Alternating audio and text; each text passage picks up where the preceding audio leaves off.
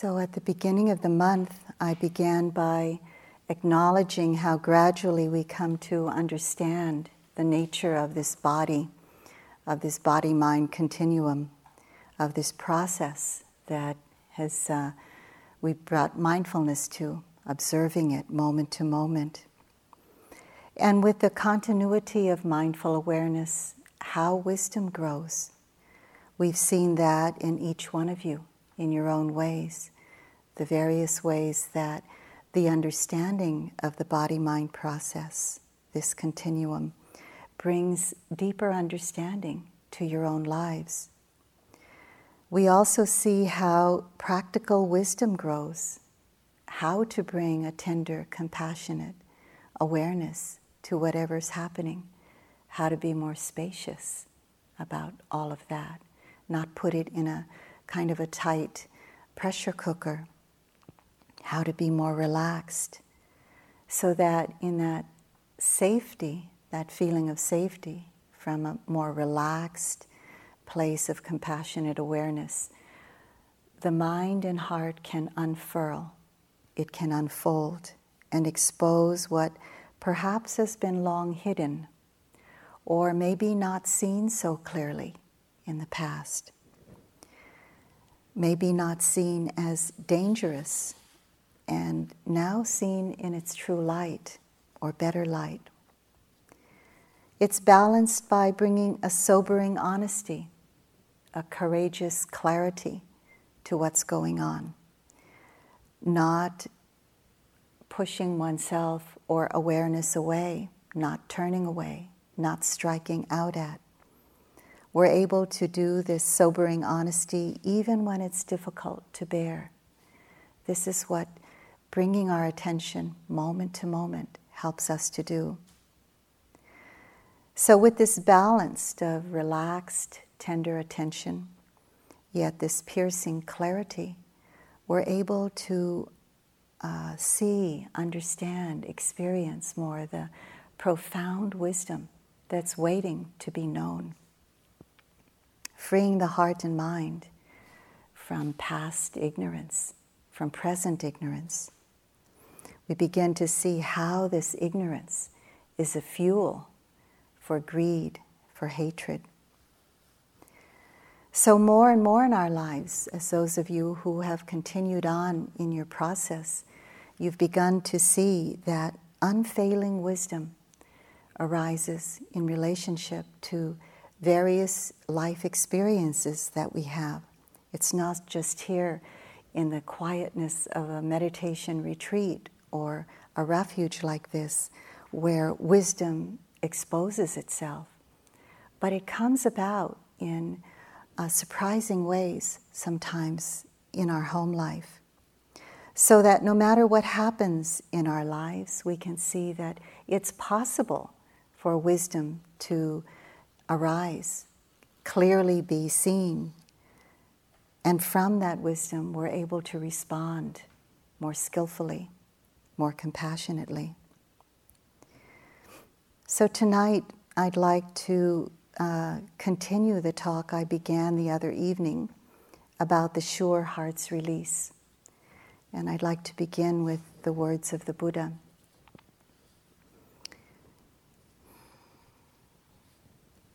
So, this holy life, bhikkhus, the Buddha says, does not have gain and honor and renown for its benefit, or the attainment of virtue for its benefit, or the attainment of concentration for its benefit, or knowledge and vision for its benefit but it is this unshakable deliverance of mind, this sure heart's release. That is the goal of this holy life. That is its heartwood and its end. This is the far reaching benefit of our practice. So, this talk is meant to help you understand the long range view of this path, this journey. Sometimes it's hard to see the big forest and the, and the pathways in it from all the trees and with our moment to moment experience. So I wanted to make it possible for all of us to see beyond this moment to moment experience, beyond whatever goals you have made for yourselves. They're wonderful and worthy goals, of course, to be more loving, to be more virtuous, to deepen concentration, to be able to open the heart, to cleanse the mind of the uh, greed, hatred, and delusion. Of course, this is wonderful. But to stay open to more far reaching possibilities. It's meant to help you be in more complete alignment with the true purpose of the teachings and not to short, um, short circuit yourselves, not to limit yourselves. So I just want to repeat these important words uh, because the Buddha says this in a different passage as well. The purpose of my teaching of the holy life of the Dhamma is not for gaining merit, nor for good deeds, nor for rapture, nor for concentration, but for the sure heart's release. This and this alone is the reason for the teachings of the Buddha.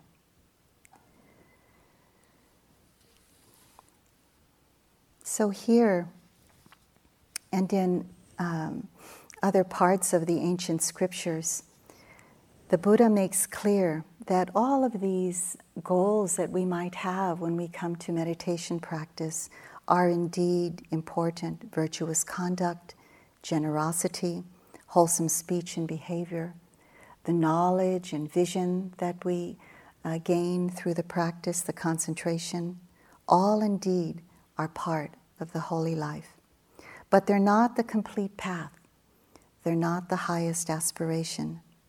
The ultimate aim and the very reason for these teachings are the sure heart's release that the Buddha spoke of, to point the way, to present the possibility of this unshakable deliverance of mind. So, the ultimate reality of the unconditioned, it's not something that we hear about so often in the presentation of the teachings of the Buddha. So I wanted to include that in my talk this evening. This unconditioned, the complete departure, the complete relinquishing of craving, the extinction of suffering. Last time I talked about the three pillars of the Dhamma as a whole, as kind of a framework. This is one of my teachers, Munindraji, how he framed it. These are the three pillars of the Dhamma the practice of mindful living with a generous heart and acting on it. The first pillar is generosity or dana. The second pillar is sila or living in harmony. This is what I spoke about. Uh, these two I spoke about the first evening I gave my Dhamma talk here. Living in harmony is actively refraining from speech and behavior that would harm others and that would harm our own karmic stream. So, out of deep respect, out of compassion for others and ourselves, we do these practices. These practices, in and of themselves, bring great happiness. They bring a great feeling of release in the mind and heart, a sense of inviolable well being. We know that when we take seriously the practice of sila, the practice of dana. Practicing allows the inner world to relax, to untighten, to not feel constricted with regret, with guilt. We're not lost in blaming ourselves. We're not lost in blaming others we're not lost in defending ourselves if we're blamed. This produces a powerful sense of faith, a powerful sense of devotion to our path of liberation, our ability to navigate the inner and outer terrain of our lives with confidence. Because we're not caught in doubt, we're able to see that the possibility of going beyond what we presently know to what is unknown to get a glimpse of the farther horizon, perhaps, of the other shore. This is the inherent capacity we all have to experience peace and happiness, not dependent on anything in this world, not dependent on getting what we want, not dependent on uh, being even a good person or uh, having deep uh, concentration. But it is beyond all that. It's the unconditional peace and happiness that the Buddha spoke of rarely, but often enough to understand that this is the goal, the ultimate goal, or the goalless goal of the practice. So to go beyond yet still include the understanding of dana, giving, generosity. To go beyond but still include the understanding of sila, of living in harmony. So to be able to hold both the, these conditional relationships and to understand these conditional relationships from a place of understanding, experiencing the unconditioned. So, with these two, dana and sila, as sturdy foundations, we have faith in ourselves. We have faith in our spiritual well being. We develop a deeper, stronger, more uh, sturdy ability to be devoted to our path, to bring up the energy to go forth, to do what needs to be done we're more able to practice the third pillar of the Dhamma, which I'll speak of this evening, bhavana, is, which is the development of the mind and the heart. Bhavana means bringing forth what has not yet been developed in the mind and the heart. So in the West, usually mental development means acquiring knowledge, learning and applying that knowledge in the world.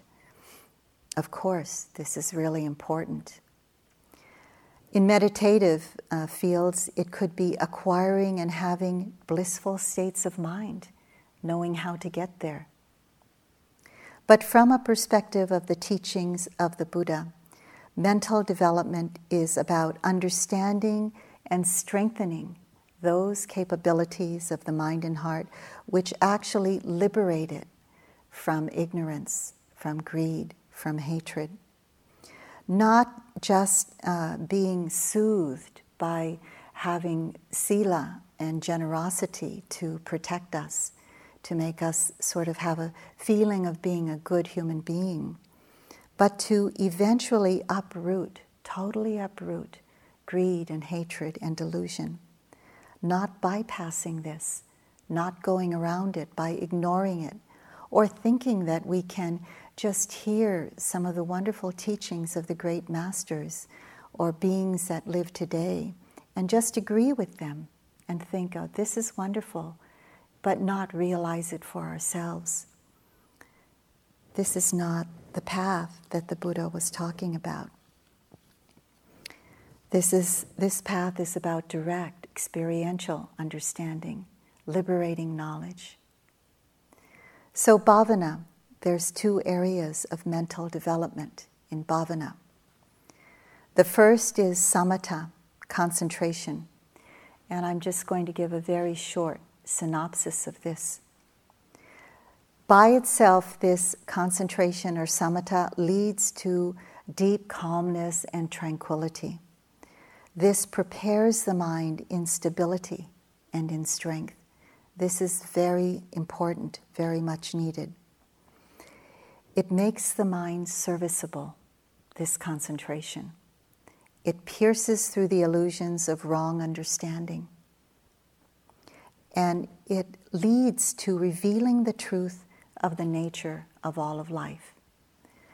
So, this revealing the truth of the nature of all of life is vipassana. This is the other part of bhavana, the second area of bhavana, the cultivation of wisdom, liberating wisdom. We hear this sometimes in Pali as panya, liberating wisdom. This leads to transformative understanding through the various insights that come about very naturally just through being moment to moment mindful. It leads to the unconditioned peace of Nibbana. These are no small things, of course. Important to understand what path we're on. I came across this saying not long ago, um, and there was something similar in a book I just picked up, and it's from Yogi Berra. If you don't know where you're going, any path will take you there. So, do we really know? Do we really know the path? Or are we just being in this little, you know, limited mind space? Can we open to something bigger actually than what we know?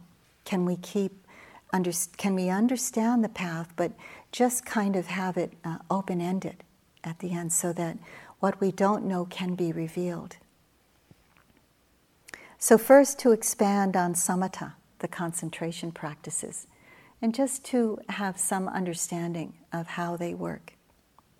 The concentration practices can be any one of the Brahma Viharas metta, sympathetic joy, um, compassion, equanimity. Concentration can be on visualizations, on the kasinas, the balls of color that are sometimes given by the great masters to practice on. It can be on sound, or in different traditions, other traditions, mantras. They can be on the breath when we use the breath exclusively as uh, our samatha or our concentration practice. So, in these practices, the mental energy repeatedly is directed and focused on a single object, a particular object of meditation. In metta, it can be either the phrase, it can be the feeling that comes about, it can be the person that we bring up in our practice.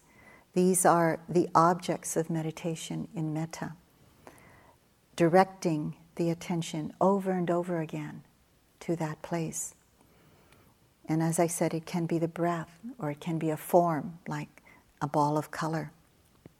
Over and over continuously, the mind is directed there. Whenever the attention falls away, uh, whatever it goes to, it, that is ignored and it's brought back immediately to the object at hand, the object that is being focused on. When anything else comes into the field, even a thought, it is let go of, ignored immediately, not given attention. Because this attention is repeatedly going to a chosen object over and over and over again, in time, the momentum of all of that energized, focused attention becomes so strong that it creates this great field of protection.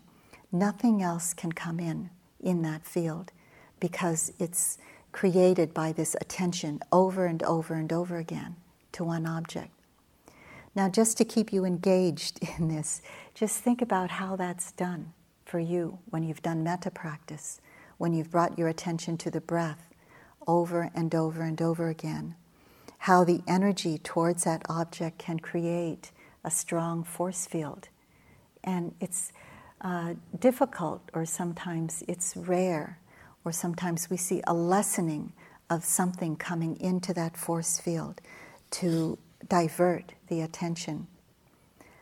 Nothing else can enter eventually when samatha or concentration is really strong. The hindrances are kept outside of this force field, or it's said that the hindrances are kept at bay, far away. Sometimes we come into practice and we say, There's thoughts but the thoughts are so far away. It's not like we're getting entangled in them or there's more thoughts kind of in proliferation. It feels sometimes that uh, maybe a loud sound comes and there's kind of a reaction to it. But the reaction to it, whether it's aversion or simply an unpleasant feeling, is not so strong either. It's very, very light. It, do, it feels like it just slides away. The mind becomes so fixated and absorbed in the object, in the chosen object, that uh, it feels very, very protected in this force field. It happens through repetition, through continuity on one or limited objects. This is how it happens. There's an extraordinary feeling of calm, tranquility, seclusion, a profound sense of ordinary experiences of the mind being very far away. Now, in spite of all the suffering that we uh, experience on a retreat, these experiences of feeling very secluded actually are the ones that bring us back over and over. It's, it's funny how it is, isn't it? That we have this tremendous suffering on retreat and we can't wait to leave sometimes. And then we get home and we, after a while, we long to be on retreat again. it's these wonderful, secluded experiences that are really important, actually, showing the strength of the mind and heart and the ability to experience uh, something that may be outside of our everyday experience. It brings us back. It's like giving birth for those of you who are mothers. It's so painful, but the joy brings us back. Sometimes, but not all the time. I'm done with motherhood. so, oftentimes, and this is very universal, this is not pinpointing anyone Oftentimes, yogis come in with the expression that, oh, this was so incredible that this thought arose that no other yogi has experienced this but me. Even the Buddha hasn't experienced this. And um, isn't that so for some of you? So we see that it's a, a very uh, deep, important, uh, sublime experience the Buddha exalted and praised concentration, samatha practice. And as we all have understood experientially, this absorption, this calm, this tranquility will last only as long as one continue, continues to do the practice of concentration, of samatha. And the momentum of the mind remains with that degree of focus of course, it can be very seductive to stay there. So we do stay there. But when the practice is stopped, deep calm and tranquility dissolve, and all the hindrances return.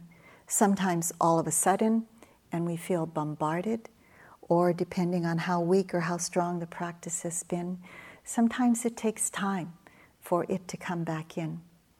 I did once a practice of loving kindness for two months on that's all I did. Metta for two months, sitting, walking, eating, going to the bathroom. All I did was metta on the for more than um, almost the whole two months, just on one uh, person or one um, category, the benefactor. It was very, very strong, um, the experiences. And um, it took a while for that concentration to go away, but that concentration really served the practice when I switched back to vipassana. So, by itself, this provides temporary freedom from the hindrances.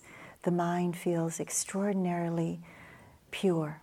The purity of the mind, the possibility of the purity of the mind is revealed to us this is very important knowledge for us, the possibility of that kind of freedom.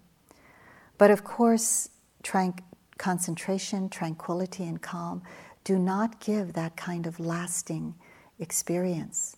Because, as I said, when we stop the practice, the hindrances come back again. They're not uprooted in this practice, they're merely kept at bay, as wonderful as the practice is.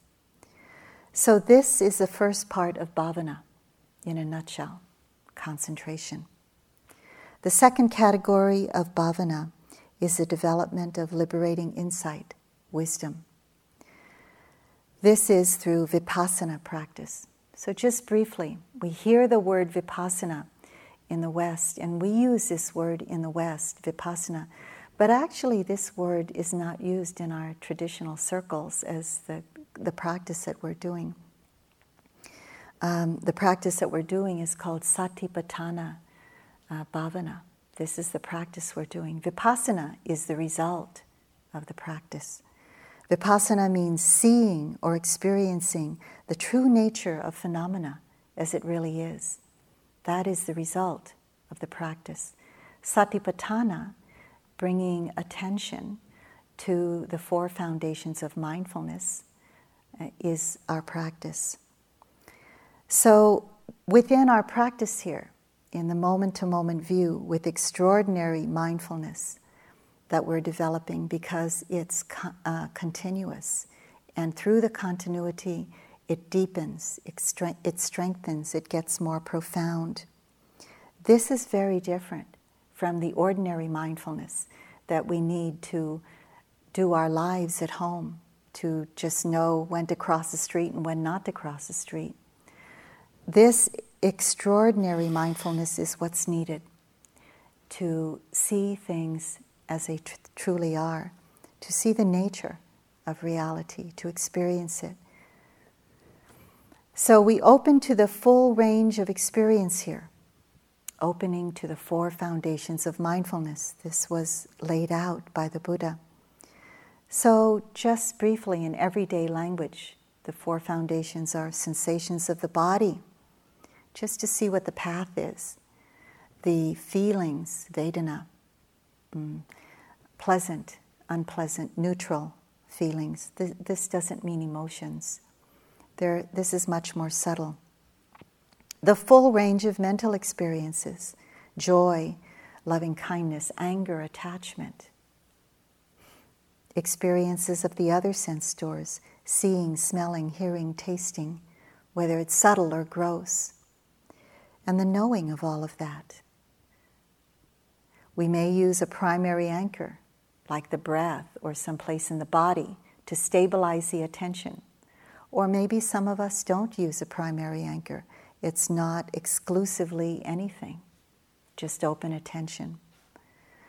So when we're doing our practice, everything that arises is the object of attention. It's not a chosen object in vipassana. This is one of the main differences. In samatha, there's a chosen object. In vipassana, the, the field of experience of mindfulness is open to the four foundations. Whatever is predominant, whatever is obvious, whatever is in the foreground of attention.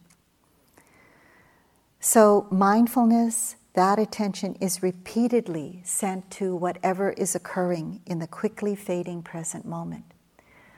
Over and over again, concentration is hugely supportive in this regard. But again, as I say, concentration is not on a chosen object, it's on momentary changing objects. But still, concentration is developed, even if it's on changing objects. Very deep and quite enough concentration is developed. So, as we all know, the experience of vipassana is not one of great calm. It's not one of delight. We're not absorbed for a long time. It's why when people come in and they're experiencing a lot of suffering, seeing what the body is really about, seeing what the mind is really about, going underneath the concept, the thinking, underneath the, um, that kind of construct of things, we, we directly experience the suffering of the body, of the mind. It's why when this happens, our teachers are happy, actually. There's a smile on their faces. You might have noticed mine when you brought in your suffering, because you're really seeing reality just as it is, and without trying to run away from it or go have that cup of tea, which is still legitimate, mindfully. Um, I'm a softy about that, but if you try other teachers, you might not get away with that.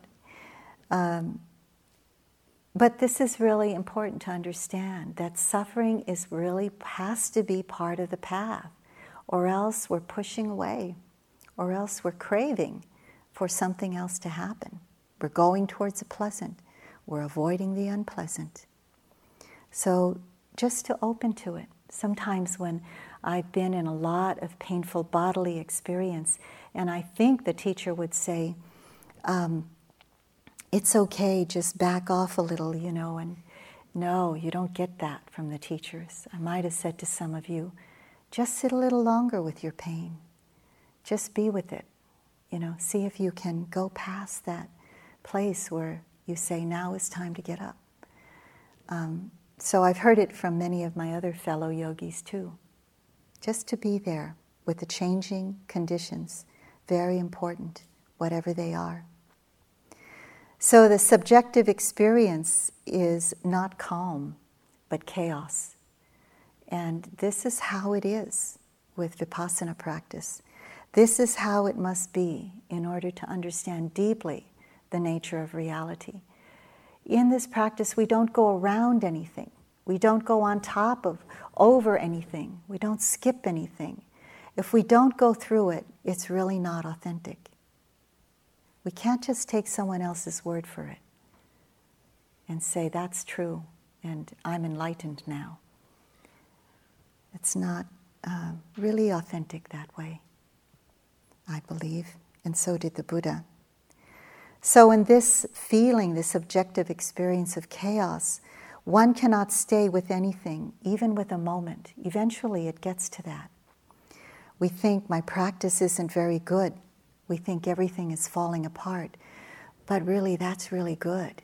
You know, everything's falling apart. Can't, there's no security anywhere. There's nothing to land on.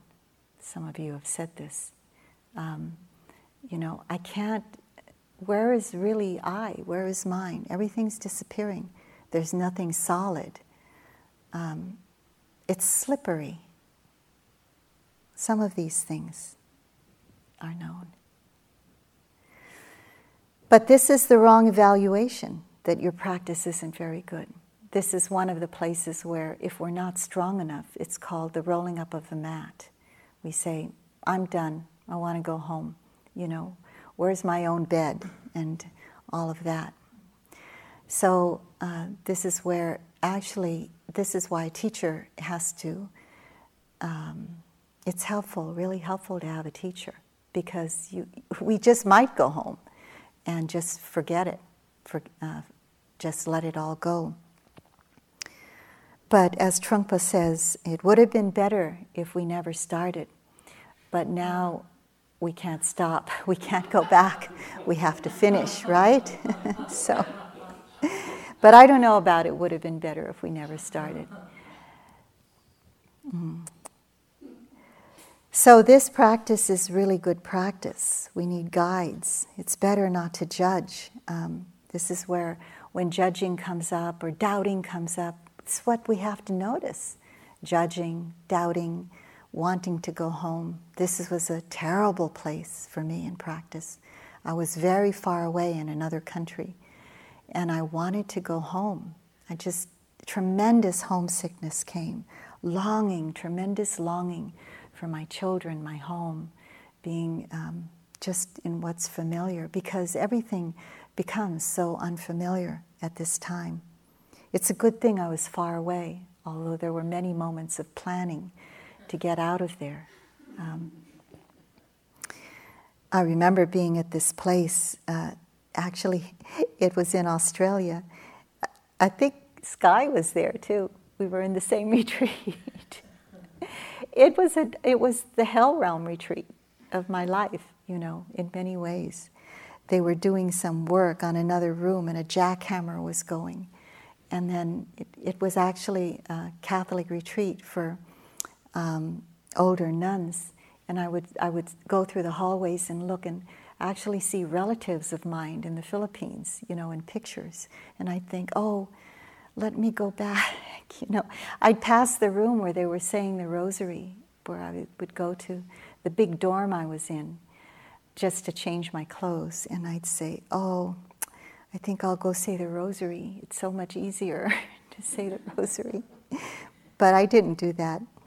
Um, And I would go, you know, and say, I have to go home. I can't stand this. It's seeing things not seen before. And everything's falling apart, you know. I would say, My mother's not my mother. And who I thought I was is not there. You know, it's like everything wasn't there that was familiar. So, this is the mindfulness and wisdom revealing insight into the true nature of experience. Have to stay there, have to, have to experience that, have to know that place. So, the extraordinary facets of our, um, when, when there's not this conceptual overlaying of thought that tries to keep it all together, you know, then whatever comes underneath that, kind of beyond or before the conceptual thinking, gets exposed. The realizations, um, the understandings, the insights into the nature of reality. One of the first ones is the experience that there is the object of experience and the knowing of it. This seems very simple if I would tell you. But you, if you have known this some way or touched it in some way, you know that it's kind of an untangling, a disentangling experience. People say, Oh, I've noticed that the knowing is different from what is being known. This is quite big, actually, in the process. The object and the knowing are two distinctively different experiences. Sometimes yogis are calm when this is noticed, it's a relief. Sometimes for yogis, this is a surprise and can be disturbing, actually, because the sense of self is breaking up. So, also with this, there comes to be seen the conditionality of life. A meditator realizes experientially, not because it was read in a book, but sees, understands, experientially. Everything arises due to different changing to, uh, conditions. These different conditions come together and form something in this moment, a, a thing. Maybe that thing is a self. Sensations come together with feelings, with mental experiences, with intentions, with the knowing of it all. And together it forms a sense of self. But a meditator begins to see through all this. This too begins to get disentangled. This seeing of the conditionality of all of life. That nothing really permanently exists in and of itself. This may seem like foreign words to you. I remember hearing these words long ago, and I had no idea what it meant until it was experienced.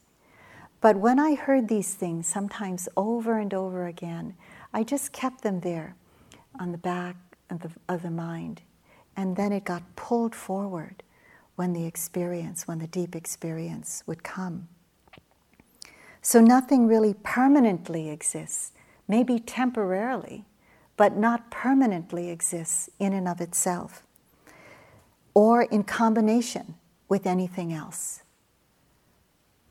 come, things come together in combination, that doesn't make it a thing that permanently exists. In the next moment, as um, seeing things as they are, as vipassana, this extraordinary awareness, helps wisdom to grow and see that things are coming together and falling apart, coming together and falling apart, moment to moment to moment. This is a big shift in our understanding. We begin to make sense of life in a different way.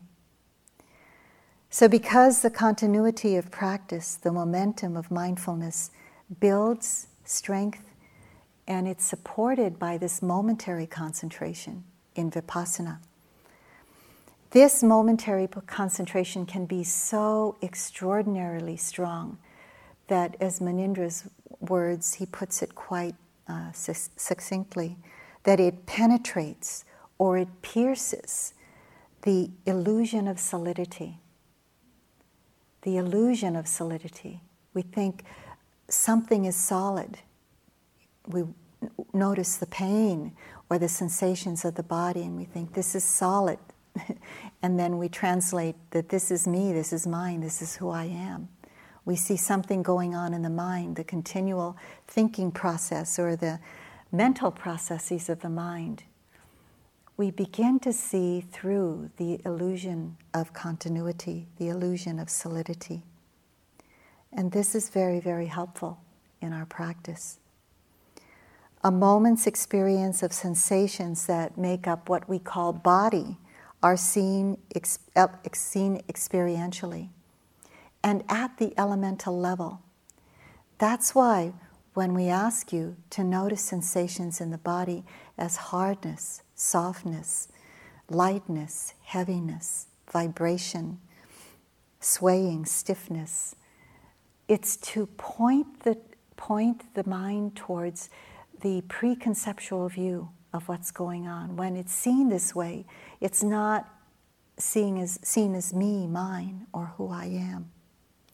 So the elements of the earth element, I pointed this out the other day in my um, talk on compassion and wisdom.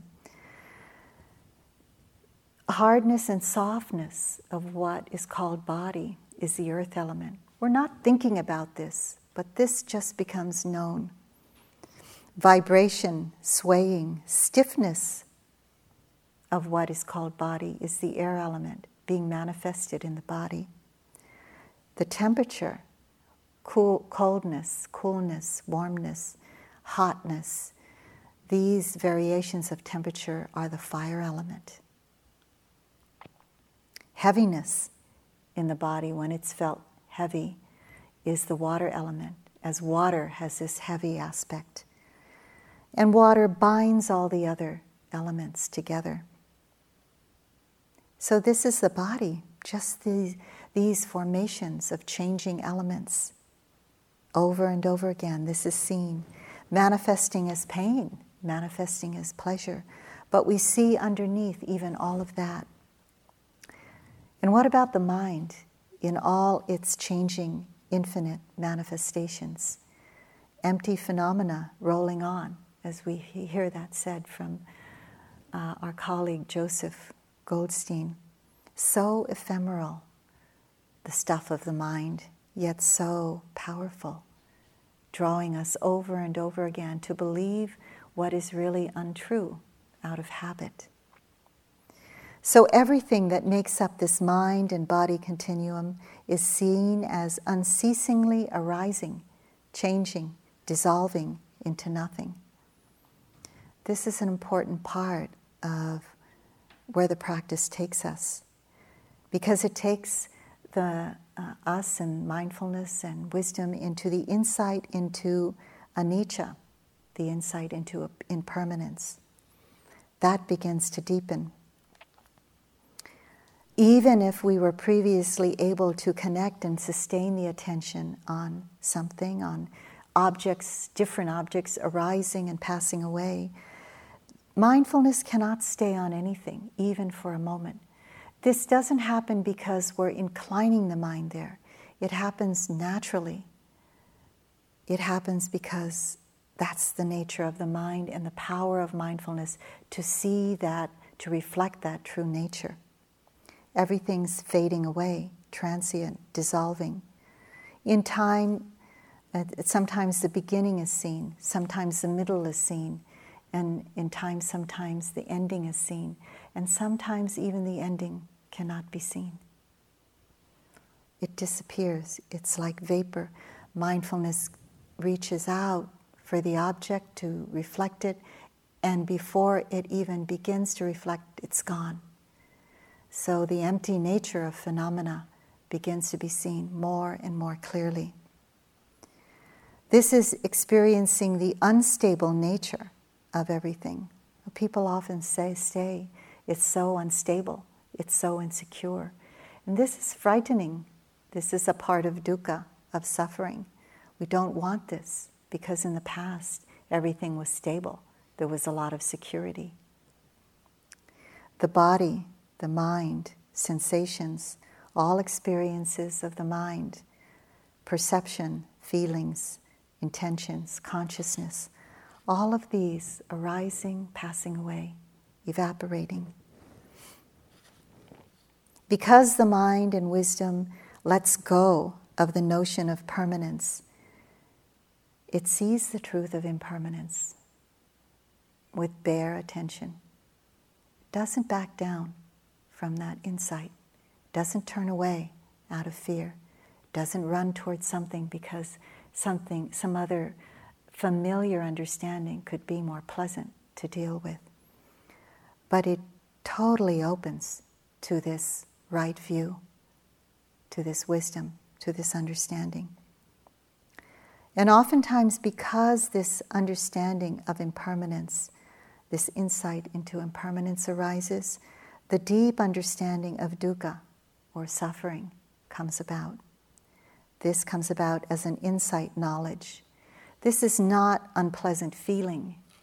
This is a very deep insight knowledge. Dukkha means suffering, but it means a lot more than suffering. Because everything is continuously and unceasingly changing, one understands with great compassion the vulnerability of all of life. All of you, almost all of you, if not all of you, have come in feeling very vulnerable. This is a result of your practice. This is actually seen in your posture, in your faces. And this is a good sign actually. When one becomes vulnerable, one becomes open to seeing more and more this unreliability of life to give us any kind of permanent happiness.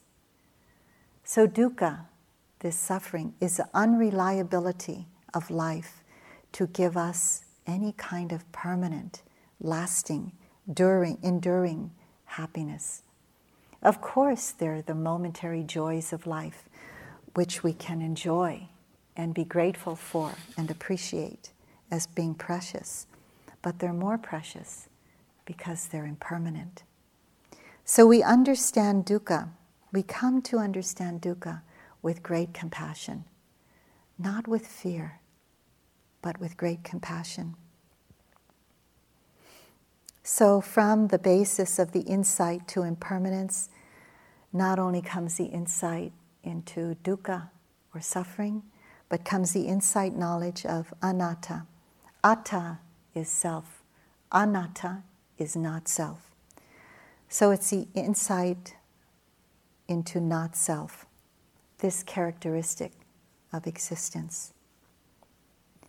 This is from the Sutta of the Greater Advice to Rahula, when his father, the Buddha, was saying to him, Rahula, develop meditation on the perception of impermanence.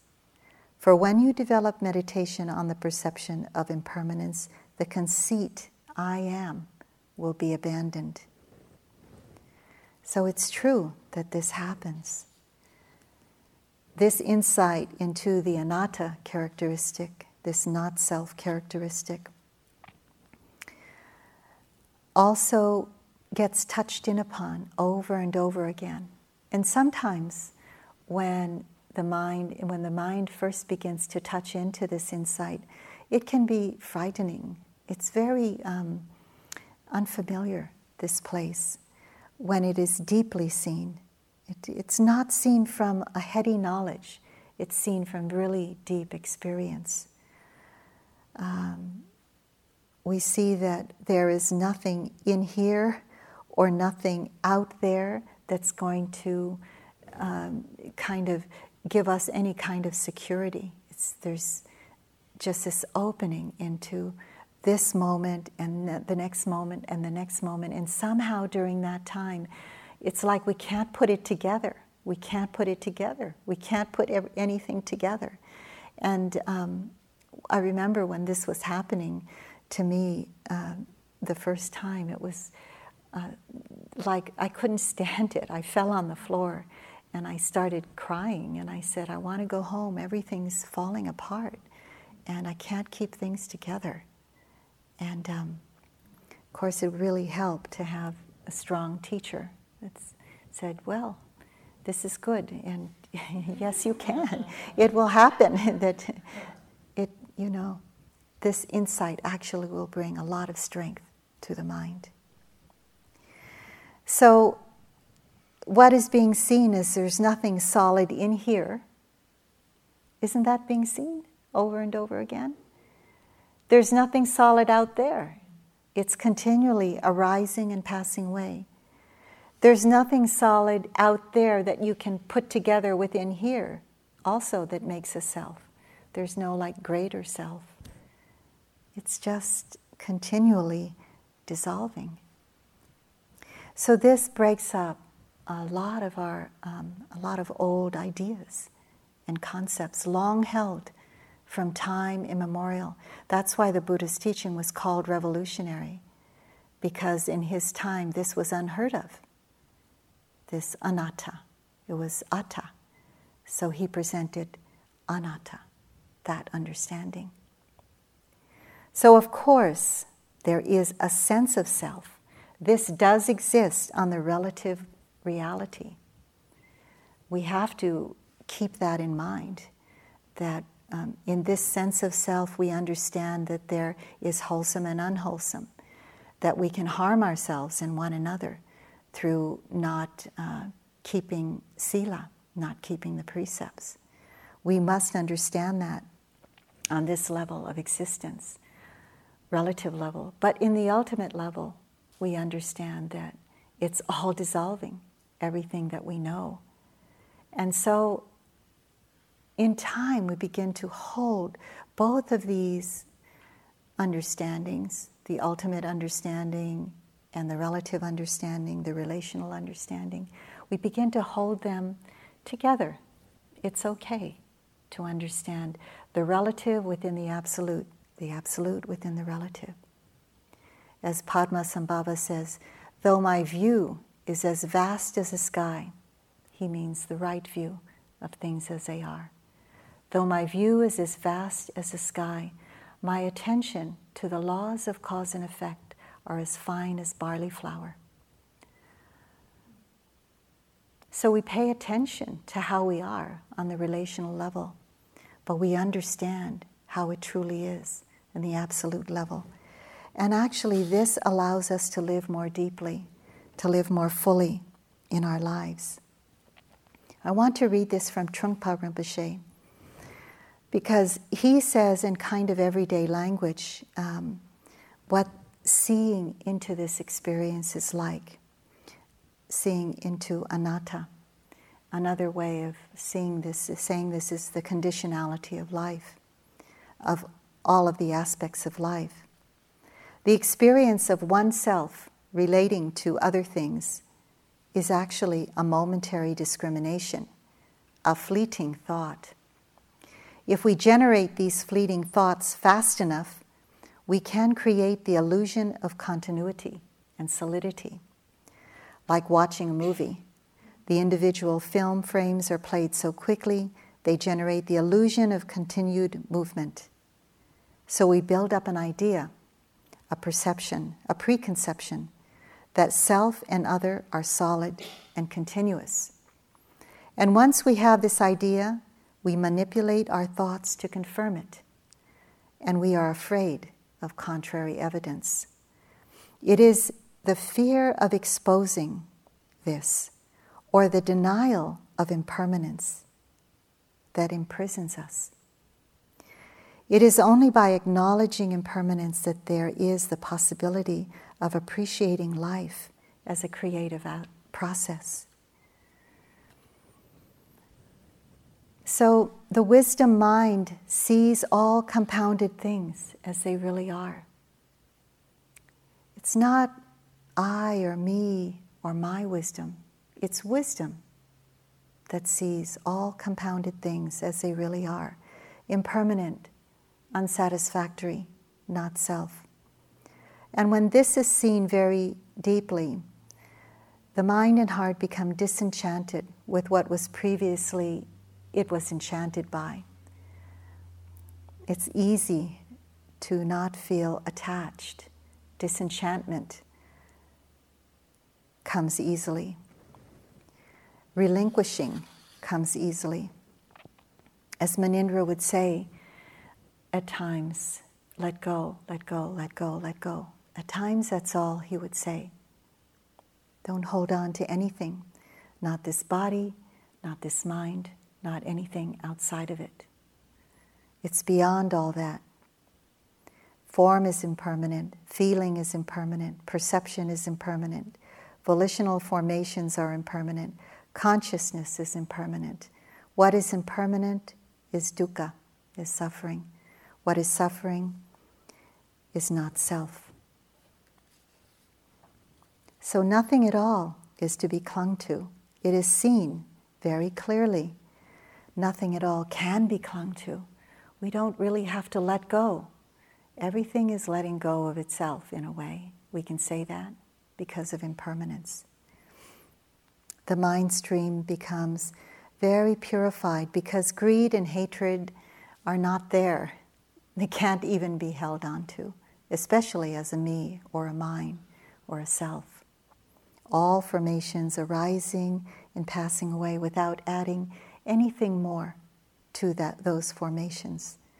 So, as I said in the first talk that I gave at the beginning, where I, um, when Munindra asked me, What is your goal of the holy life? And I said, I want to know God. I didn't know how I, else I could say that.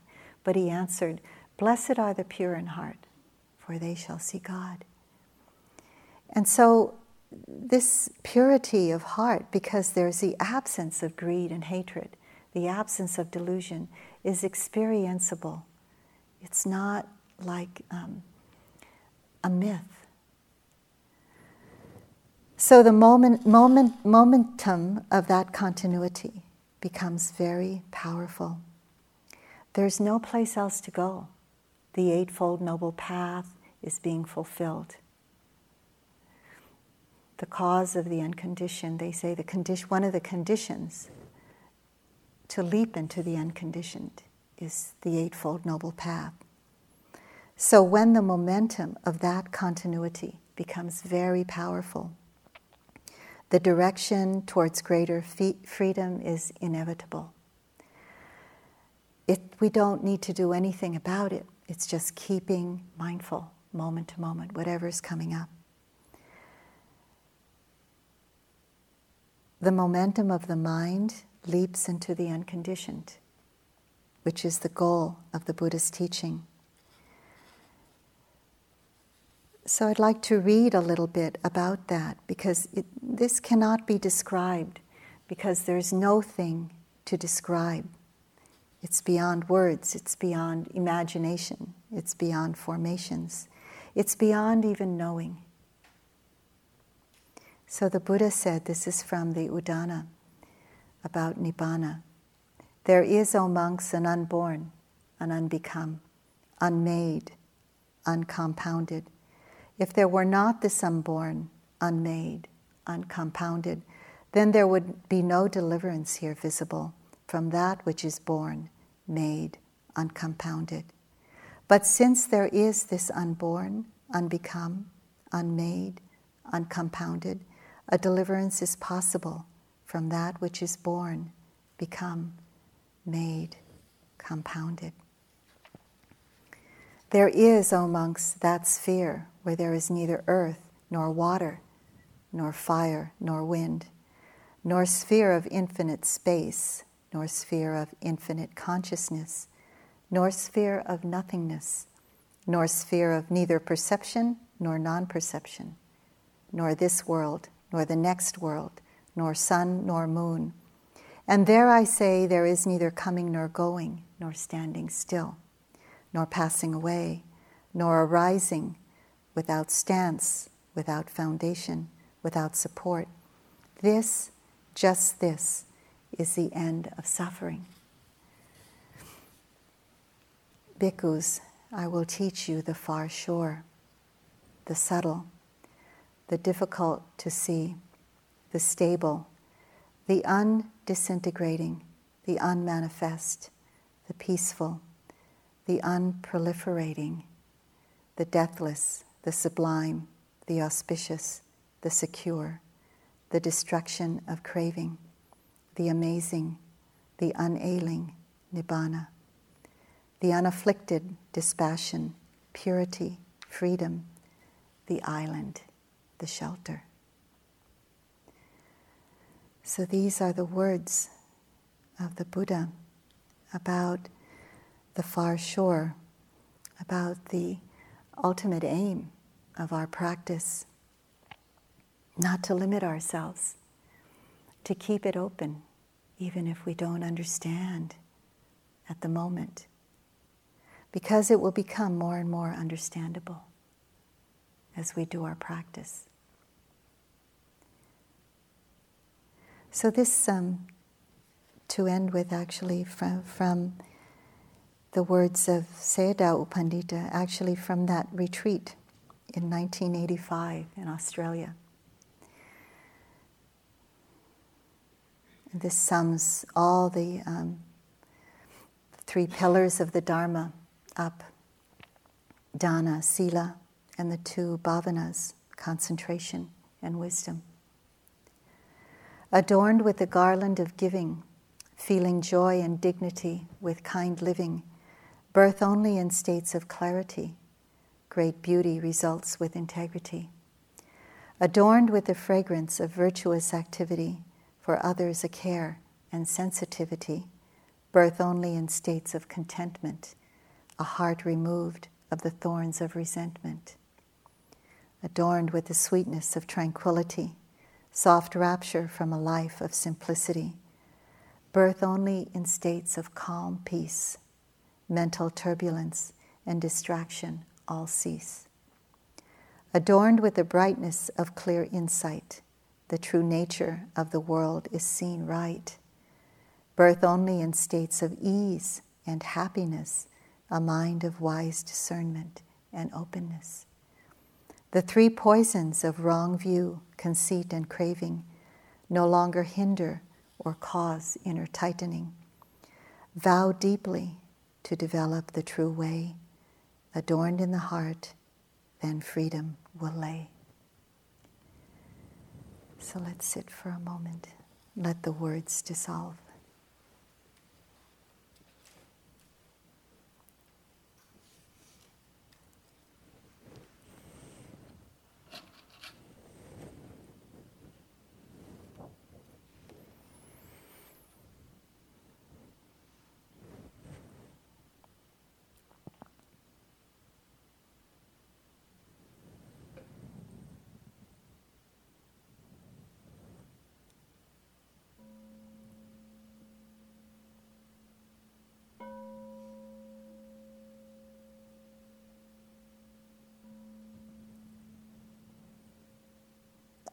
Thank you for listening to the Dhamma.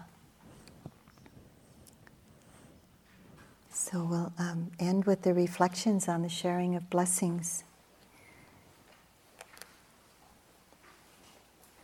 When we listen to the Dhamma, it's very meritorious to listen to the Dhamma. All of you, for all of us, for giving the Dhamma, for listening to the Dhamma, and there's great merit that's accumulated from that. And we can share the merit with each other, um, with all the beings here that they're talking about in, the, in this reflection, with those who have passed away. And um, this is kind of a, a deep form of loving kindness. So we can remember that when we share the blessings. Okay, so those of you who know it, bring up your voices. I'll follow you. Okay.